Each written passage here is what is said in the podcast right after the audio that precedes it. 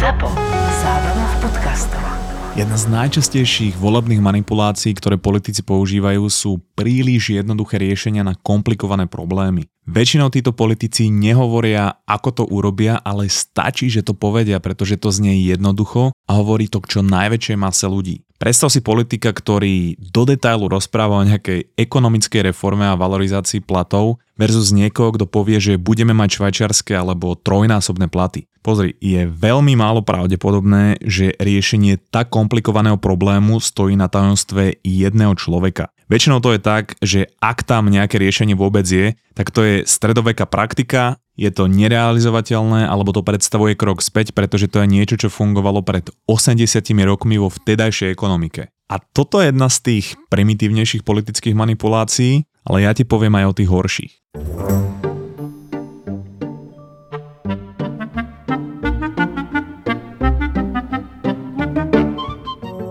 Miromírovi potrebuješ vedieť to, že asi sa mal volať Miroslav, ale jeho rodičia boli trošku tupčiná Takže volať niekoho Miromír by bolo rovnako otravné a tupé ako volať niekoho Miromír a preto mu všetci hovorili skratkou Mimír. Mimír ale nebol, na rozdiel od svojich rodičov, také tupčino, ale naopak bol známy svojimi znalosťami a múdrosťou. A ešte predtým, než budem pokračovať, tak aby si tento príbeh pochopil alebo pochopila, je dôležité vedieť, že príbeh Mimira sa neodohráva v našom svete a v našej spoločnosti, ale dalo by sa povedať, že v paralelnom vesmíre, kde Mimir žije na planete podobnej Zemi zvanej Midgard. Bola to spoločnosť, kde neexistovali obchody s oblečením, ale ľudia dostávali oblečenie pridelené. No a tento systém fungoval tak, že raz ročne sa konal obrovský jarmok na miestnej tržnici, kde bolo vystavených niekoľko outfitov a každý si vybral ten, ktorý sa mu najviac páčil. Čo bolo na tom ale zaujímavé, že ten outfit, ktorý si vybral, potom ten človek musel nosiť každý deň nasledujúci rok až do ďalšieho jarmoku. Každý tú voľbu samozrejme hlboko zvažoval, pretože to, ako bol v tejto spoločnosti človek oblečený, do veľkej miery súviselo s tým, ako obrali ostatní a do akej skupiny ľudí ho zaradzovali. Čiže tento výber oblečenia mal obrovský vplyv na budúcnosť každého jednotlivca v tejto spoločnosti. No ako som hovoril, tak Mimir bol veľmi inteligentný a preto patril do vyššej skupiny spoločnosti. Hovorili si Aesir alebo Asovia, ale to nie je dôležité. No ale teda v danom roku prišla voľba aktuálneho outfitu. Mimir prišiel na jarmok a povýšenecky sa pozeral na všetky tie outfity, ktoré tam boli. No a žiadny sa mu nejako nepáčil a nevyhovoval jeho presným potrebám a preto odsúdil tú severskú spoločnosť, ktorej žil, začal škaredo nadávať na celé to zriadenie a komisiu, ktorá dala dokopy outfity a usúdil, že tento rok si nezvolí žiadny outfit, pretože presne nezodpovedá jeho vkusu. Mimir pri tomto rozhodnutí ale žil v dosť veľkom omyle. On si totiž myslel, že keď si nevyberie žiadny outfit, že mu ostane ten, ktorý nosí momentálne a že nič v jeho živote sa nezmení. V skutočnosti to bolo ale presne naopak. Pri voľbe outfitu to funguje totiž tak, že ak si nevyberieš ty, tak ti outfit za teba vyberú ostatní ľudia. Po výberovom dni teda prišlo Mimirovi domov jeho oblečenie No a keď otvoril krabicu, tak jeho obočie vytvorilo také špice, že mu to vytvorilo kúty na vlasoch, až to chvíľu vyzeralo, že má rohy, pretože vrchnú časť oblečenia tvoril žltý rolák, ktorý mal balónové rukávy. Na torze mal ten rolák vystrihnuté diery na bradávky a na pupočnú dieru. Ako bonus išla na rolák hrubá reťazka, na ktorej bol nevkusný prívesok stromu života. Spodnú časť outfitu potom dotvárali kožené hnedé lesklé nohavice, na ktorých bokoch boli volánky a na spodu boli zvoncové. Tie nohavice ešte boli upevnené opaskom, ktorý mal takú veľkú záplatu a na tej záplate bolo kladivo s bleskami. No a outfitík už len doplnili kroxy, na ktorých boli plamene a pánska taška, na ktorej bolo napísané sport. No a tento outfit odrážal módu danej spoločnosti, ktorá sa nosila pred približne 30 rokmi, kde Mimir bol skorej zástanca moderného obliekania typu kožená gombíková vesta, haberovky a vysoké ponožky do oblekových topánok. Samozrejme, to ako Mimirov príbeh skončil sa dozvieš na konci, ale teraz Áno, je to vymyslený príbeh, mierne inšpirovaný severskou mytológiou pre znalcov, ale zároveň je to realita. Je to realita, v ktorej žije väčšina z nás,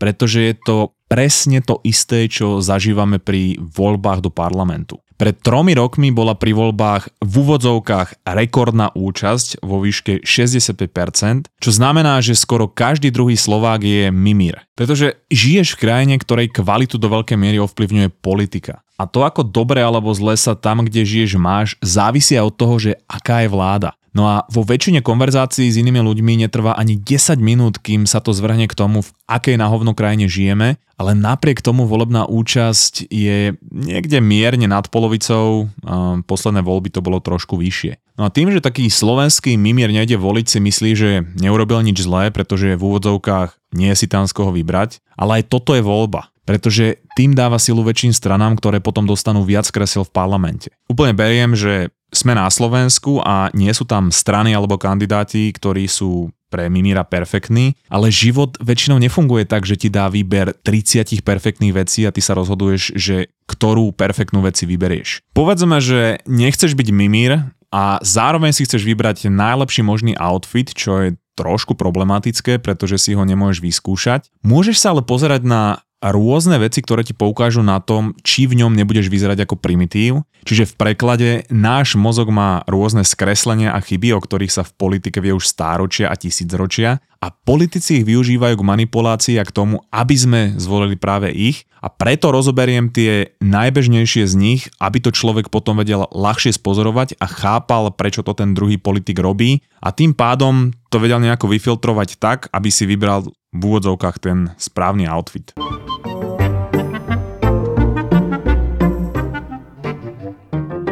Voľby sú 30. septembra a akokoľvek to dopadne, bude to psychicky náročné a preto sa poď so mnou vyvetrať 1. oktobra bajkom na Bielý kríž. Bude to trošku makačka, nejaký diskomfort, ale pravidelný poslucháč mozgovej atletiky si nemôže na diskomfort stiažovať, pretože to je životný štýl. No a na prvom mieste bezpečnosť, takže naši parťáci pritom budú slovenský nealkoholický pivovar Nilio. Oni majú nealko, ktoré naozaj chutí ako pivo, a ja to hovorím z miesta pivára, ktorý abstinuje a to má veľkú váhu. V druhom rade sú naši parťáci MT Biker, ktorí majú teraz dokonca kampaň, ktorá sa zameriava na nosenie prilieb a teda celkovo bezpečnosti. Bude tam pripravené pre teba aj zadarmo Nilio, MT Biker má pre teba nejakú tombolu, darčeky, nechať sa prekvapiť a spoločne môžeme pokecať aj o výsledku volieb, ale kľudne aj o prvkoch renesančných architektonických štýlov, mne to je jedno. No a teraz ak chceš vyskúšať Nilio, ja mám napríklad e,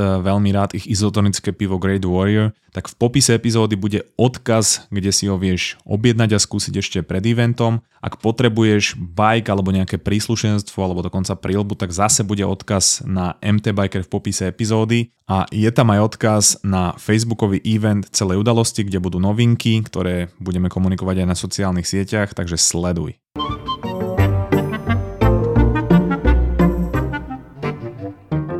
Celkom taká dobrá vec je premýšľať nad výberom politickej strany ako nad výberom partnera. Je to celkom dobrá metafora, pretože ideš pravdepodobne do štvoročného vzťahu, teda s tou politickou stranou, a ten vzťah bude výrazne vplývať na tvoju budúcnosť. No a partner je väčšinou človek, ktorý má najväčší dopad na tvoj život, pretože to je osoba, s ktorou sa najčastejšie stretávaš. Na druhej strane aj politik má jeden z najväčších vplyvov na kvalitu tvojho života, pretože do veľkej miery ovplyvňuje krajinu, v ktorej žiješ. No a predstav si teda, že si na rande s nejakým potenciálnym partnerom a si v pozícii, že ty pozoruješ a ten druhý, ten potenciálny partner sa ťa snaží zaujať. A už tu je si treba uvedomiť, že tá druhá osoba chce byť za každú cenu s tebou a preto ti povie čokoľvek, čo si myslíš, že chceš počuť, alebo ťa manipuláciou posunie do vzťahu s ním alebo s ňou. Čiže to, čo tá druhá osoba v tomto období, kedy ťa chce získať na trepe, nie je až tak dôležité, pretože väčšinou sú to všetko rytnaté reči v tvare análneho otvoru. Napríklad, ak máš rád fotografovanie nechutných bradavíc na chlpatých chrbtoch obezných ľudí, tak ten potenciálny partner alebo politik ti povie, že žije v rodine, ktorá túto zálobu vymyslela a bude to jeho prvá priorita, ak sa dáte do vzťahu. Ak povieš, že jedným z tvojich najväčších problémov je to, že vo všetkých druhoch plasteliny, ktorá sa predáva, chýba perleťovo modrá farba, tak on sa od malička venoval písaniu zákona, ktorý urobí zaradenie tejto farby pri výrobe plastelíny povinným. Ten politik alebo partner chce totiž vytvoriť pocit, že ste absolútne rovnakí. A veda celkom dobre vysvetľuje, že prečo. E, existuje tzv. teória sociálnej identity. Táto teória tvrdí, že ľudia si sami seba a ostatných triedia do rôznych sociálnych kategórií, ako sú my, teda vnútorná skupina, teda ľudia, ktorí ako keby patria do môjho kmeňa, keď sa pozrieme na to cez evolúciu, a oni, teda vonkajšia skupina, čo je zase teda nejaký kmeň, ktorý predstavuje aj potenciálneho nepriateľa alebo niekoho, kto môže ohroziť moju rodinu, územie a tak ďalej. My máme tendenciu uprednostňovať samozrejme tých vo vnútornej skupine a preto sa tam politici snažia svojimi vyjadreniami a tým, čo hovoria, dostať. Keď politici napríklad používajú apel obyčajní ľudia, snažia sa zaradiť seba do vnútornej skupiny všeobecnej populácie a tým robia svoje posolstva zrozumiteľnejšie a dôveryhodnejšie. A viaceré štúdie tiež ukázali, že my máme väčšiu tendenciu dôverovať a nechať sa presvedčiť tými, ktorých vnímame ako podobných nám. A tým, že sa prezentujú ako obyčajní alebo ako my, sa tí politici snažia budovať dôveru a vzťah s tým svojim publikom. My máme totiž nejaký podvedomý predpoklad, že ak je niekto ako my, jeho zámery sú pravdepodobne v súlade s našimi záujmami. A ja tu nenarážam zámerne na Olano, pretože obyčajní ľudia sú vyslovene slová, ktoré boli použité v tej štúdii. Oni to len akože asi doslova ukradli, ale politici to robia inak. Oni to robia tým, že hovoria trápne historky zo svojho detstva, alebo sa fotia s mačkami a psami a pri bežných činnostiach so svojou rodinou, aby vytvorili ten pocit, že sú presne ako my. Každý, kto ale zažil vzťah, vie, že toto obdobie, kedy si najlepšie rozumieme a všetko je dokonalé, že to po pár mesiacoch skončí a v politike je toto obdobie po voľbách. Politik je totiž človek, ktorý má od problémov bežného človeka extrémne ďaleko, nemá s nimi nič spoločné. Pri najlepšom sú to úspešní podnikatelia, pri najhoršom bývalí komunisti alebo športovci, herci, ktorí majú 10 a viac násobne väčší majetok ako väčšina populácie a preto, keď sa ti snaží politik povedať, že je rovnaký ako ty, tak sú to rovnaké keci, ako keď niekto na rande predstiera, že rád fotí nechutné bradavice. No a možno je ten tvoj potenciálny partner na rande tvoj bývalý a preto tu máš miernu výhodu. Jeden z najväčších svetových expertov na neverbálnu komunikáciu a odhalovanie špionov Joe Navarro, ktorý pracoval roky pre FBI, vždy tvrdí, že najlepším predpokladom budúceho správania je minulé správanie. A preto pozeraj na predchádzajúce správanie tvojho potenciálneho partnera alebo teda tej politickej strany. Ten bývalý ťa chce síce späť, ale vy ste sa z nejakého dôvodu rozišli. A preto sa pozeraj na to, čo robil v tom vzťahu, keď ste boli vo vzťahu a nie na to, čo hovorí teraz. Inak povedané, ak má politická strana alebo politik nejakú históriu, tak sa pozeraj na to, čo robili. Vo vzťahu by to boli veci ako či ťa ten partner podvádzal, či tam bola integrita, či vieš, čo máš od toho partnera čakať. A u politických strán, že či si stoja za svojimi názormi, či naozaj dodržali to, čo slubovali, či tam boli nejaké drámy, či tam boli kauzy, kradnutia a tak ďalej a tak pravdepodobne bol ten vzťah toxický. A pamätaj, že ľudia sa menia veľmi ťažko a charaktery politických strán ešte ťažšie. Ja napríklad na zmenu charakteru politickej strany neverím a veľmi rád by som bol v omyle, ale ešte mi to žiadna neukázala. No teraz si predstav, že ste na rande a ten partner začne hovoriť o tom, že tí ľudia z vedľajšieho stola prídu k nášmu stolu, začnú všetko rozbíjať, budú nás obťažovať a potom nás budú otravovať po zvyšok života. No a pritom ako ti to rozpráva, celý z červená, neskutočne sa rozčúli a kričí na celú reštauráciu. Sice to v tebe vytvorí neskutočný strach voči ľuďom od vedľajšieho stola, ale on potom povie, že keď si vyberieš za partnera jeho, tak sa to nikdy nestane, pretože ťa ochráni a dokonca postaví okolo tvojho stola múr. No toto je jeden z najúčinnejších spôsobov manipulácie, že vytvorím z nejakej skupiny nepriateľa a seba staviam do role záchrancu. V týchto voľbách je to zas a znova omielaná migrácia, ktorá sa vždy vracia ako téma každé voľby, pretože to je tak účinné. Ale niektoré strany sa inšpirovali napríklad susedom Viktorom Orbánom a z toho nepriateľa začínajú robiť LGBTI ľudí. Inak možno si počul o človeku, ktorý túto techniku priviedol do dokonalosti, volal sa Adolf Hitler, ktorý urobil verejného nepriateľa číslo 1 zo Židov. No a ak sme sa skorej bavili o tom, že kategorizujeme ľudí do skupín my, teda môj kmeň a oni, teda niekto cudzí, tak toto je o vybratí si nejaké menšiny, ktorú vykreslím ako pravý opak našej kultúry a teda urobím z nej skupinu oni a pôsobím na naše najhlbšie zakorenené strachy, ktoré sú strach zo zbytočnosti, z toho, že niekto príde a ukradne nám domov, prácu, ohrozí rodinu a zničí nám kultúru. No a potom ten človek postaví seba do čela skupiny my, teda do čela nášho kmeňa. Problém pre politika ale je, že takéto hrozby väčšinou už v dnešnej dobe úplne neexistujú a preto ich treba umelo vytvárať. No a preto je to jeden z najúčinnejších nástrojov manipulácie a funguje nejako takto. Ak pôsobím na tak hlboko zakorenený strach, tak to aktivuje amygdalu, to je oblasť mozgu, ktorá zohráva úlohu pri spracovaní emócií a najmä strachu. No a strach spúšťa v tele reakciu boj alebo uteč, teda fight alebo flight a uvoľňuje stresové hormóny ako kortizol a adrenalín. No a táto fyziologická reakcia je navrhnutá pre okamžitú akciu v prípade nebezpečenstva. No a tento stav strachu môže zatieniť racionálne rozhodovanie, ktoré je riadené frontálnym kortexom, čo spôsobuje, že ľudia robia rozhodnutia na základe okamžitých emocionálnych reakcií namiesto nejakej logickej analýzy. A tento strach môže spustiť aj reťazovú reakciu. Keď napríklad vidíš ľudí v tvojej skupine, teda v skupine, ktorú mozog považuje za môj kmeň, a vidíš, ako prejavujú strach, tak s väčšou pravdepodobnosťou budú cítiť a konať na základe toho strachu tiež. Konkrétne, ak teda príde napríklad s tému migrácie viacero strán a v ľuďoch to vyvoláva strach, musia sa tomu venovať viac aj médiá a tu nastáva teda tzv. confirmation bias alebo potvrdzujúce skreslenie, ktoré predstavuje to, že keď je jednotlivec v stave strachu, s väčšou pravdepodobnosťou bude hľadať a veriť informáciám, ktoré potvrdzujú jeho obavy, čo ešte viac zakoreňuje jeho presvedčenia a vedie k rozhodnutiam založených na skreslenom vnímaní reality. No teraz otázka. Chcel alebo chcela by si partnera, ktorý neustále na niekoho útočí, straší a vytvára drámy len preto, aby ťa dostal do nejakého emocionálneho vzťahu, alebo aby zvýšil šance na to, že si ho vyberieš. Takže za mňa, ak ten potenciálny partner podnecuje vo mne nejaký strach alebo silnú emóciu a hnev, tak je veľká pravdepodobnosť, že tam nastáva manipulácia. A ak je tvoj dôvod pre voľbu niekoho, že ťa pred niekým ochráni, tak si vždy prosím spomeň na to, ako to dopadlo počas druhej svetovej vojny v Nemecku. Hmm, áno, notropy ti môže pomôcť so sústredením, náladou, energiou, výkonom, bla bla bla bla bla. Ale ten hlavný dôvod, prečo som sa rozhodol do firmy vstúpiť je, že zvyšuje chuť človeka sa milovať v polohe 69. 69, 69. No keďže žiť v spoločnosti, kde sa všetci radi milujú v polohe 69 je môj sen, tak som chcel, aby notropy bralo čo najviac ľudí. Takže notropy nechceš len pre seba, ale aj svojho frajera, frajerku, manžela, manželku, milanku, pretože tvoje libido a chuť na 69 sa nafúknú tak ako tvoje ego po počúvaní mozgovej atletiky. Takže odkaz na notropy nájdeš v popise epizódy alebo na notropy.sk a stále môžeš použiť aj náš kódik Atletika 10. Smuk.